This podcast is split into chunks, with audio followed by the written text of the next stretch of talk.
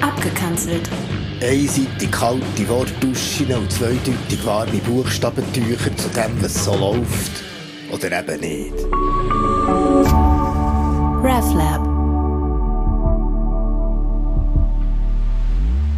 Liebe Gemeinde, für einmal sind sich Bibelwissenschaft und die säkulare Geschichtsschreibung einig. Und auch mein Kollege, der Scherbenmünger, der als Archäologe in Israel schon manches hat gefunden und so halb wieder zusammengeklüttert hat, ja, und dann noch seitenweise zum Beispiel über so einen Krugspitz schreibt. Also auch der Münger muss zugeben, der Jesus hat kein Velo gehabt.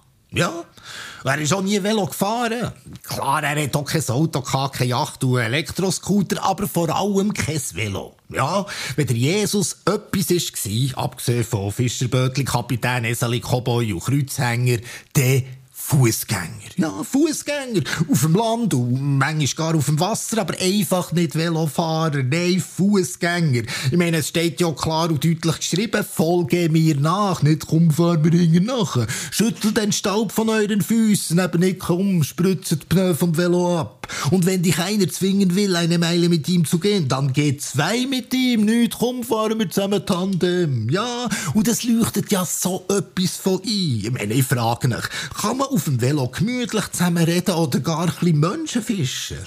Siehst du die, die dich fragt, ob dir die Nächste werden? Hast du genug Ruhe, für bleiben zu stehen, rauszuschauen, die Lilien auf dem Felde? Nein, natürlich nicht.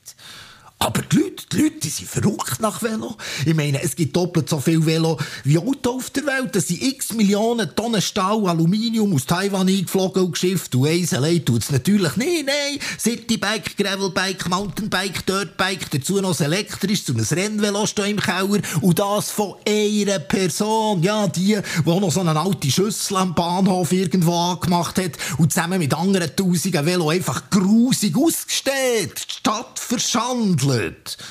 Aber all die Velöhlerinnen, die fühlen sich erst noch gut dabei. Aber ich meine, wie ist der Sponti-Spruch aus den siebziger Jahren gegangen? Alle wollen zurück zur Natur, nur nicht zu Fuß. Ja, genau das ist es. Und wir erinnern uns, der Jesus war Fußgänger. Versteht doch das Zeichen. Und darum sind wir Christinnen fortbewegungstechnisch Fußgängerinnen. Ja, wir sind religiöse Tschaupi. Ich meine... Seid ihr mal im Breitsch gsi? Also das ist so ein Hip-Quartier zu Bern. Das ist schon schier kriminell. Da bist du als Fußgängerin einfach freiwillig. Nicht einmal auf dem Trottoir bist du sicher, weil da kommt sicher so ein scheiß Cargo-Velo, ja. Der Sauf unter den Zweirädern, Marke Urban Arrow, ja, so heisst das Geschoss wirklich. Kostet irgendwie zehntausend Stutz und das überdimensionierte Ungetüm, das fährt dich einfach um. Da hast du keine Chance. Also, mit Kind würde ich nie in das Quartier gehen. Gewonnen? Nein. Und darum bin ich für eine velofreie Stadt. Ja, ich weiss, das ist schier utopisch, wenn heute schon die Elektrobike-Lobby und all die Hobbygümmeler sogar gegen Tempo dreißig in der Innenstadt sind. Ja, die sind vor allem dagegen.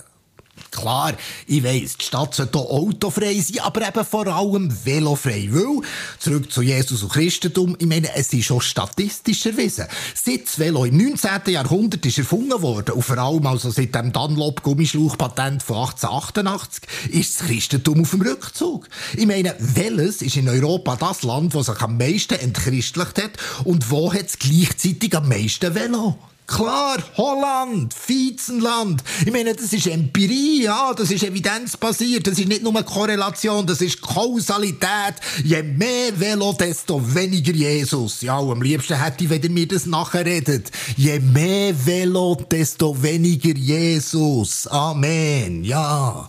Der Velokult, der verdrängt nämlich unsere Fußgängerinnenreligion. Das sieht man auch an diesen ihren Läden. Hört mal auf die Namen, griechisch, heidnisch, Phönix oder leicht buddhistisch die Speiche und völlig imperialistisch durchdreht Velocita, Veloterra, Velomania. Voilà! Wer Ohren hat zum Hören, der soll jetzt hören. Ja, kommt dazu. Velo reimt sich ja gar nicht auf Jesus. In gar keiner Sprache. Jesu Bicicletta, Jesu Bicyclette, Jesus Bicycle. Ich weiss gar nicht, wie viel mehr Beweise ihr noch braucht. Wir Christinnen sind und bleiben Fußgängerinnen. Eben Alpi. Weil zu Fuss, da bist dein Tempo, zu Fuss spürst du den Boden, zu Fuss siehst die Nächste, zu Fuss schmeckst dein Schnurren und zu Fuss kannst du auch viel besser Bibel verteilen.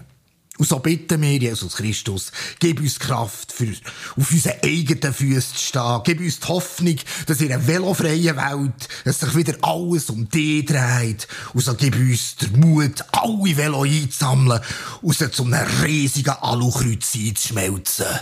Amen. RevLab.